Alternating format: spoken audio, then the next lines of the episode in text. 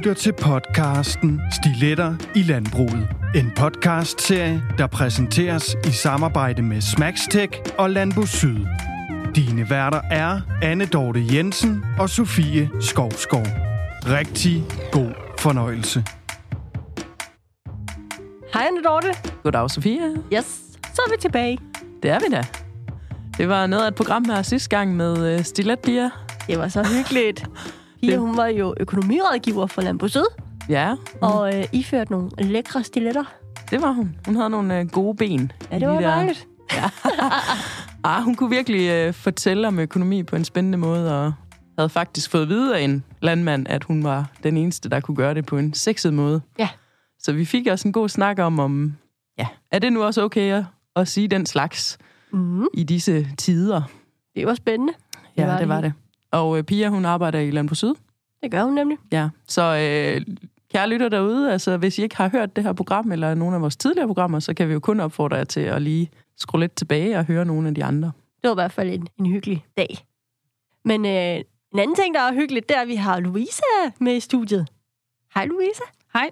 Velkommen til. Ja, mange tak. Louisa, øh, bare lige sådan kort og godt. Vil du så ikke lige forklare, hvem er du? Ja, det vil jeg meget gerne. Så jeg hedder Louisa, jeg er 27 år gammel og arbejder som sales for Smagstek i Danmark. Det gør jeg siden starten af året, det vil sige, det var i marts måned, vi gik i gang med Smagstek på den første ejendom, og så var jeg da meget heldig at møde endnu flere landmænd, der hoppede på. Hoppet på. Dig, eller? Ja, forhåbentlig ikke. Det skal vi lige høre lidt mere om. Hvad, hvad er det, de hopper på, Louisa? De håber på at være et medlem hos Smextech, det vil sige, vi laver noget sundhedsovervågning for køer i- med hjælp af en vombulus, hvor vi især arbejder med en ret præcis måling af den indre kropstemperatur. Så vi er på forkant, og vi kan få en enorm besparelse på medicamenter og ydelse, og selvfølgelig arbejdstid. Hvilke sygdomme er det, I kan gå ind og, og kigge på? Ja, det er faktisk utrolig meget. Altså det, der er mest spændende, som jo enhver kender, er selvfølgelig mastitis. Og metritis, det er sådan noget, man kan altid fange den slags sygdom sådan set.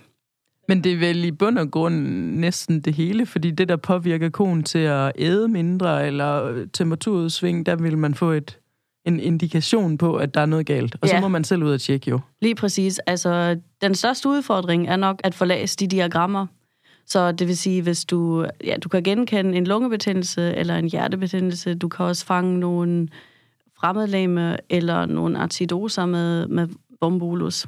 Og det hele på baggrund af temperaturen. Og så får vi dragtykning med, som måles med hjælp af kontraktioner. Um, vi har koens vandoptagelse, og udover det har vi en brunsovervågning og en kældningsovervågning. Spændende. Ja, Hvem, den der spændende. kældningsovervågning, hvordan fungerer den? Smagstek samarbejder med for eksempel DMS, eller lige det program, landmanden nu bruger. Hvis du for eksempel har en robot, så kan vi også lave en kobling til Leli. Så og ud fra de data ved systemet jo, hvornår kunden skal kælve, eller hvornår den blev insemineret. Mm-hmm. Og så bliver den lidt mere følsom inden for de første 14 dage, inden konen skal kælve. Og så bliver systemet opmærksom på, hvis stofskiften bliver vanskeligt. Det vil sige, at temperaturen bliver vanskeligt og dragtydning. Og så får du en alarm på, at konen skal kælve omkring 10-15 timer før kældningen skulle starte. Okay, og, og den kan simpelthen give en alarm, hvis man så er gået over tid. Så hvis konen ikke kælver som planlagt. Ja. Ja. Så er det jo op til dig, at du holder styr på det, ikke? Ja, selvfølgelig. Så- Men det er ja. smart. Jeg synes, det er mega smart. Mm. Det må øh, kalvedronningen, der også derovre ved siden af, øh, synes er mega fedt. Ah, nu er jeg ikke meget for at blive kaldt kalvedronningen, Sofie. Nej, kalvespecialist. Nej, det er dig, der er klovspecialist her jo. Men, øh, Kalverådgiver. ja, tak. Din Nå. kalverådgiver. Ja, tak. Det måske, der kunne, altså, det der måske kunne være endnu spændende for dig, Anne Dorte, er, at vi kan se, altså, at man kan se nogle store kalve, hvis det er noget, der er spændende. Mm, altså, der er jo... Eller nogle tvillinger. Uh, Nå, kan- ja, på kan den måde. Det, I, den se- måde? det kan I se i konen. Ja. Ja, det vil sige, at aktiviteten Mm. Kommer ret højt op. Altså, den, den aktivitet, vi har, som vi ellers bruger til at se brunstovervågning, der kan vi lige overveje, om det nu bliver et stort kald, eller om der måske kommer to. Okay. Så, Ej, det er smart. Det er smart. Men hvad er i forhold til baglæns fødsel? nej, det kan, vi, Nej, det kan jeg ikke se. Nej. Okay. Okay, nej, men øh, nu du spørger, Sofie, så vil jeg da gerne lige sige, at det her, det synes jeg er mega spændende. Øhm, fordi jeg har faktisk været ved at rode lidt i det, fordi at jeg kigger rigtig meget på fodring ved kalve jo selvfølgelig, og øh, snakker nok øh, som en af de få omkring det her med øh, subklinisk vomacidosis ved kalve. På godt øh, jysk øh, survom. Og øh, jeg, kan jo ikke, øh, jeg kan jo ikke rigtig måle og jeg kan ikke rigtig vise at Jeg har været ved at prøve at kigge på nogle sammenhænge i forhold til øh, pH i urinen, men der er ikke lavet nogen studier på det i forhold til kalvens øh, pH i vommen. Så jeg, jeg kan jo ikke rigtig måle det, jeg kan ikke rigtig sige til landmanden, at dine kalve har ondt i mausen, øh, eller sur vom. Øh, og der synes jeg, sådan en bolus der vil være genial, og hvis den har 5-6 års levetid, så hvis man kunne putte den i allerede for de der tre måneder, hvor den begynder at tage godt med fast foder, og så den kunne have den i dens levetid der, så tænkte jeg, det var bare mega smart. Men øh, det kan du fortælle lidt om, hvorfor vi ikke kan. Ja, det bliver måske lidt svært på grund af størrelsen. Uh, lige for tiden er det jo sådan, at den bolus, den ligner faktisk en magnet på den størrelse. Det vil sige, vi kan selvfølgelig ikke få den ind i et kald, den kan ikke sluge den. Mm. Og udover det, bliver der også meget diskuteret om lige præcis det, du siger, fordi det er jo mange, der er interesseret i at også holde øje med deres kalve. Hvis vi nu putter noget ind i nogle kalve, så de er bare ikke færdig udviklet, så det er lidt svært med at få noget Mm. eksternt bolus ned i en kalv. Mm. Altså, jeg synes, det er mega spændende, det her med temperatur og vandoptag og alle de her ting. Helt Ja. ja. sikkert. Men lige med temperatur, der har vi jo nogle andre muligheder i teknologien i forhold til kalve. Så det, jeg sådan håber, at nogen de vil tage fat i øh, og udvikle, det er jo en lille dims, som er så lille som et af de her små flade batterier måske, Ja. som kun måler pH. Ja, det vil jo være nok for de kalve. Ja, det kunne være rigtig fint. Det kan du lige tage med videre. Ja, men jeg kan jo lige, jeg kan jo lige præsentere dit forslag hos, på, ja, hos firmaet. Jamen, jeg ved, der er nogle firmaer, der har arbejdet i det, men det er det her med, at det er simpelthen svært at lave det så småt, Ja. og lave levetiden lang nok. Ja, Fordi hvis vi skal ud og investere i det her, og komme øh, en ny øh, dims øh, i kalven hver tredje måned, så, så bliver det for dyrt, og de danske bønder, de er jo ikke for glade for at bruge penge i forvejen, og slet ikke på kaldene. Så det skal give mening. Hmm. Men øh, mega spændende, jeg tror helt sikkert på, at det er vejen frem. Det eneste, jeg sådan personligt, øh, Sofia, der må du gerne supplere mig. Jeg har det lidt svært med, at alt bliver så teknologisk, fordi mange af de unge mennesker, der går på landbrugsskole i dag, de lærer jo ikke at se en brunst. De lærer ikke at se de her, hvornår er det, konen gør klar til at kælve, hvad er det, jeg skal være opmærksom på, hvad er det for nogle signaler. De lærer at kigge på en graf. Og det kender vi allerede nu fra, fra SenseUp eller Heat Time, eller hvad man nu bruger.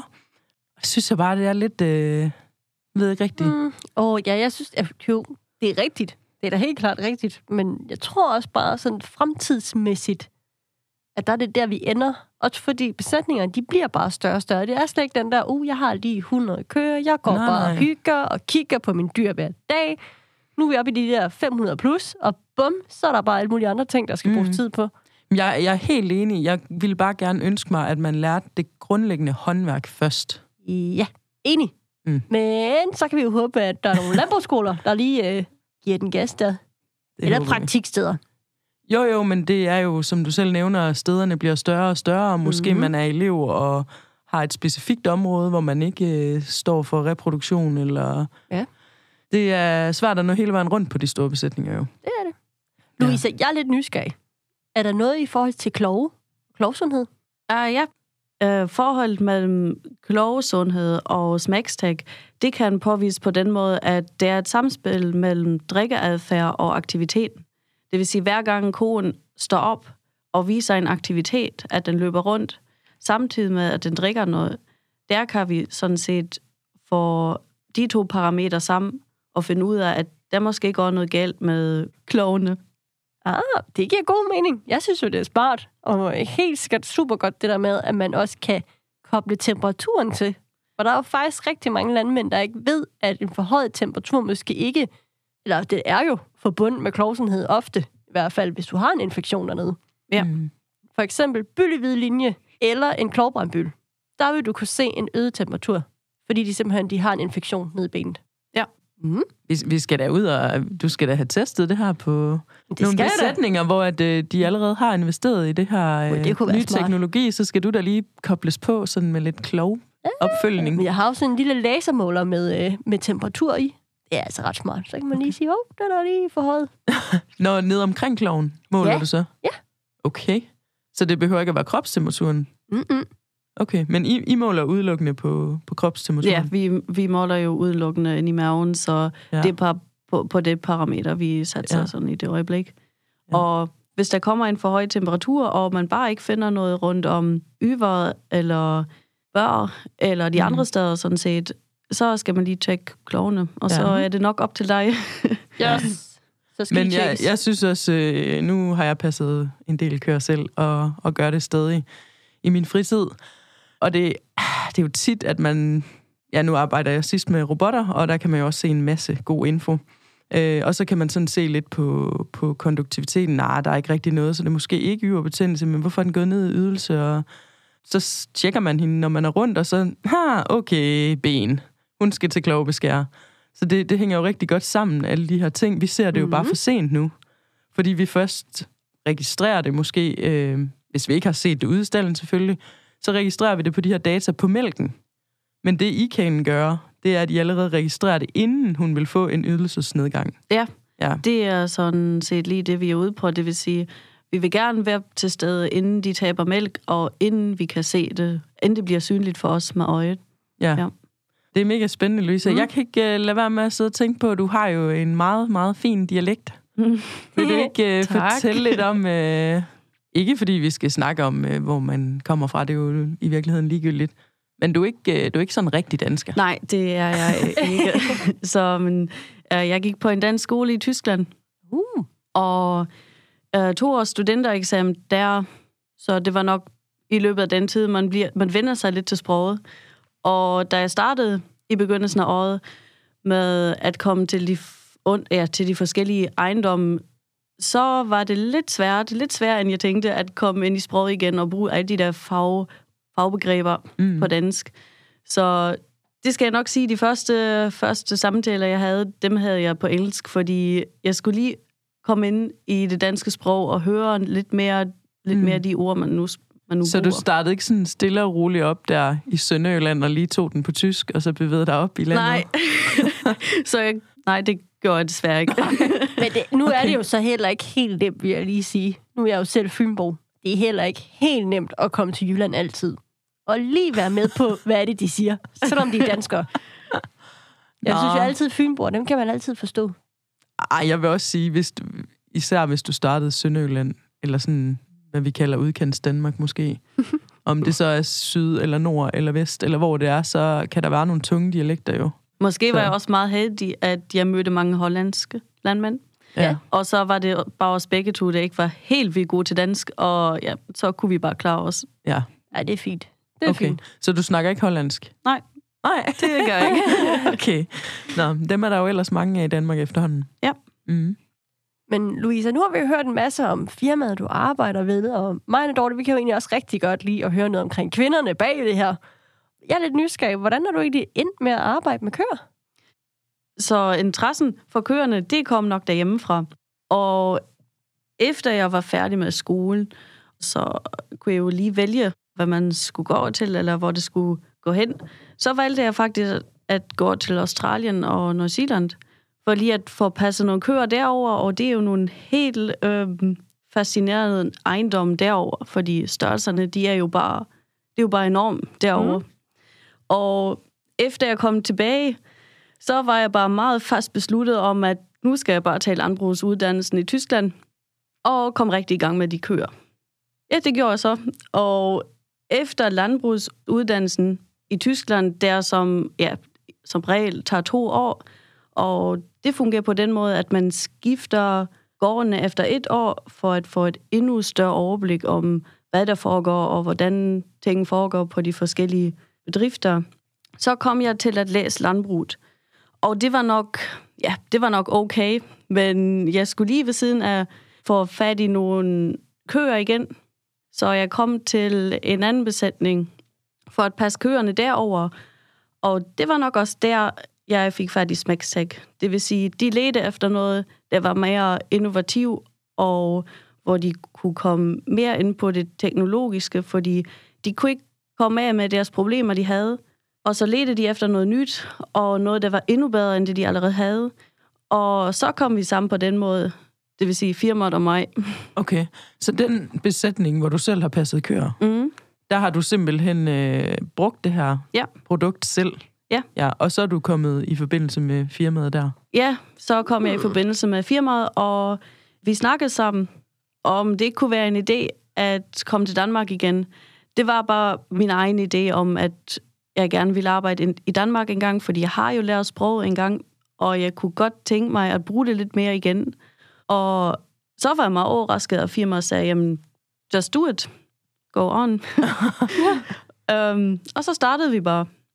Men Lyse, altså det lyder sådan helt vildt, fordi jeg prøver lige at sidde og tænke, hvis jeg skulle gøre det i Tyskland. Øh, jeg snakker også en lille smule tysk, men derfra og så bare til at køre ud til nogle tyske bønder, øh, og så prøve at sælge det her. Altså, kan du prøve at sætte nogle ord på, hvordan det har været? Ja, det har været meget spændende i hvert fald. Så ja, jeg var godt nok nervøs de første gange, fordi du ved jo ikke, hvordan de reagerer. Men jeg har fået meget positiv feedback, selvom de ikke altid har tid til at høre på dig, eller selvom de ikke altid gider at høre på dig, så er det jo nok, at hvis du ikke lige aftaler dig i forvejen med en landmand per telefon eller per sms, og bare kommer forbi ejendom og siger, hej, det er mig, og det er Smækstek, og gider du måske at høre noget om det, eller gider du at være endnu bedre med de økonomiske ting, mm-hmm. end du allerede var i forvejen, så håber, håber jeg bare, at, øhm, at kunne undgå den lidt dårlige flavor, som nogle sælgere jo bare har nogle gange, hvis de kommer og vil sælge noget. Mm. Så det er nok det, man lige skal arbejde på, og det bliver nemmere og nemmere hver gang, man kommer til de forskellige bedrifter. Mm. Fordi det er nok mig, der lærer mest ud af deres reaktion, hvordan jeg kan fange dem, Ja. eller hvad de er interesseret i, hvad, Mm. mm. hvad behøver de, eller hvad leder de efter.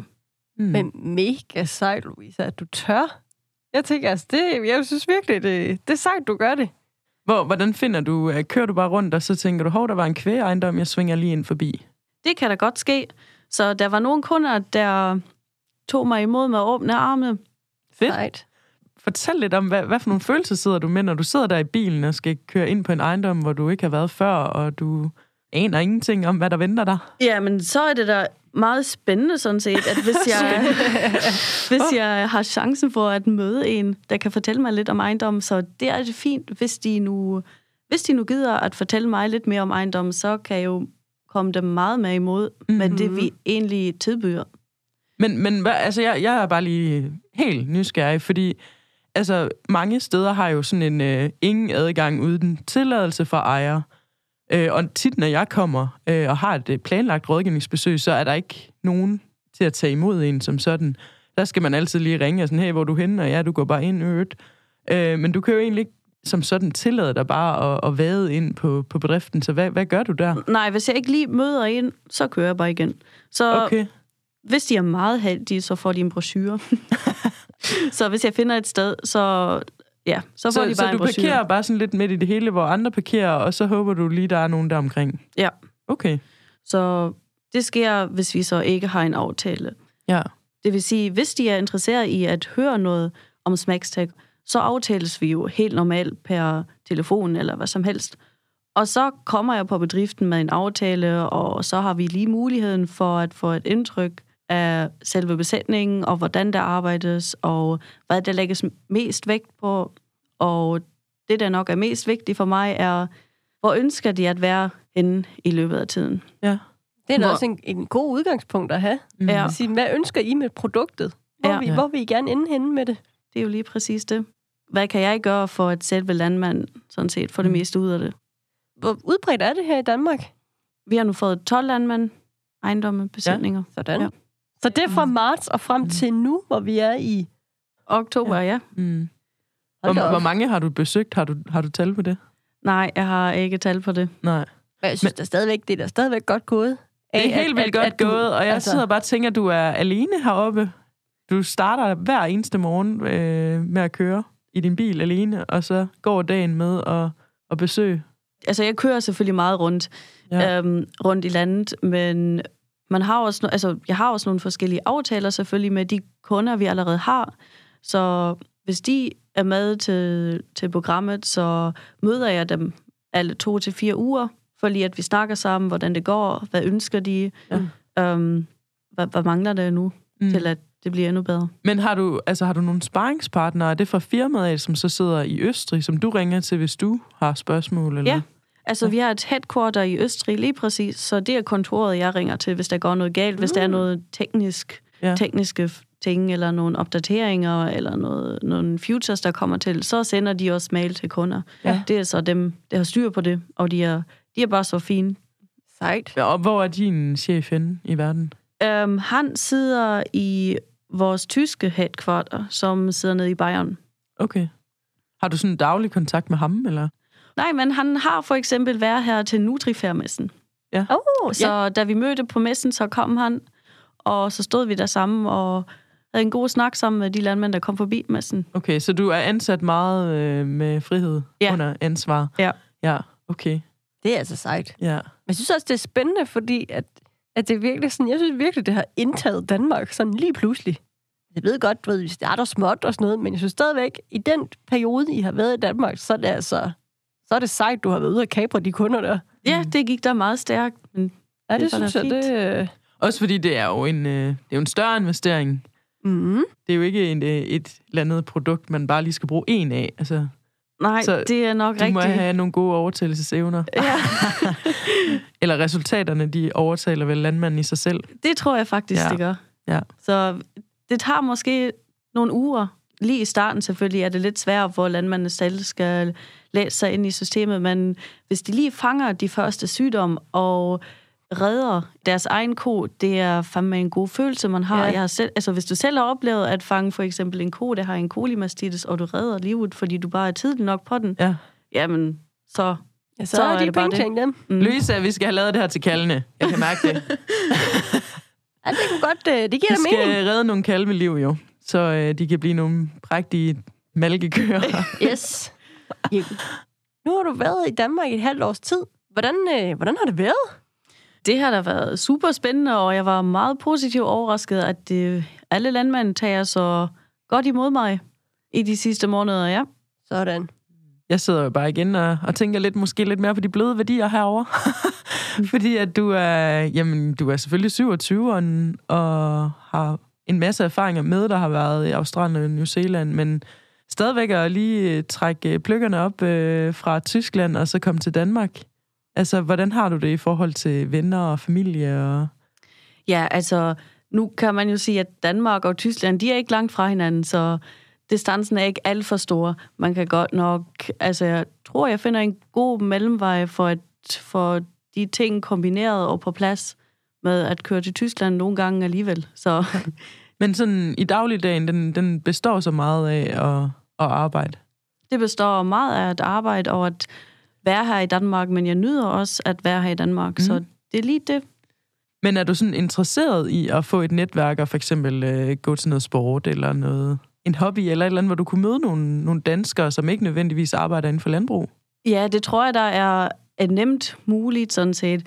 Især det netværk, man har fået inden for landbrug, det har jeg også lagt mærke til i Tyskland rigtig, rigtig meget. Altså det, man tager meget med, er det der landbrugsnetværk. Og hvis man gerne vil og er åben for at opbygge det her netværk, også i Danmark, så ser jeg ikke noget problem til det. Nej. Men så din fremtid er simpelthen, at du vil køre sådan halv-halv Ja. Tyskland-Danmark? Sådan. Okay. Det er, det er frist. Ja, det er det. Vi øh, er super glade for, at du vil øh, bruge en halv times tid her med os i studiet. Mhm. Øh, meget Ja. inspirerende. Ja, mega. Jeg synes, det er mega sejt. Og jeg synes, øh, det er et godt koncept. Det er et spændende, spændende firma at høre Mm. om. Og spændende om at høre, hvordan du overhovedet har... Jeg synes, det er så sejt, du har taget springen og bare arbejder i Danmark. Et helt fremmed land. Og jeg elsker bare sådan teknologi og produkter, der giver mening, som ikke er sådan et quick fix eller sådan mirakelmiddel, men ja. faktisk data. Ja. Det kan vi lide. Det kan vi. Så øh, held og lykke på din vej fremadrettet, og jeg er sikker på, at vi ses igen. Ja, må ikke. Må Ja. ikke. Mange tak, mange tak for inviteringen. Velbekomme.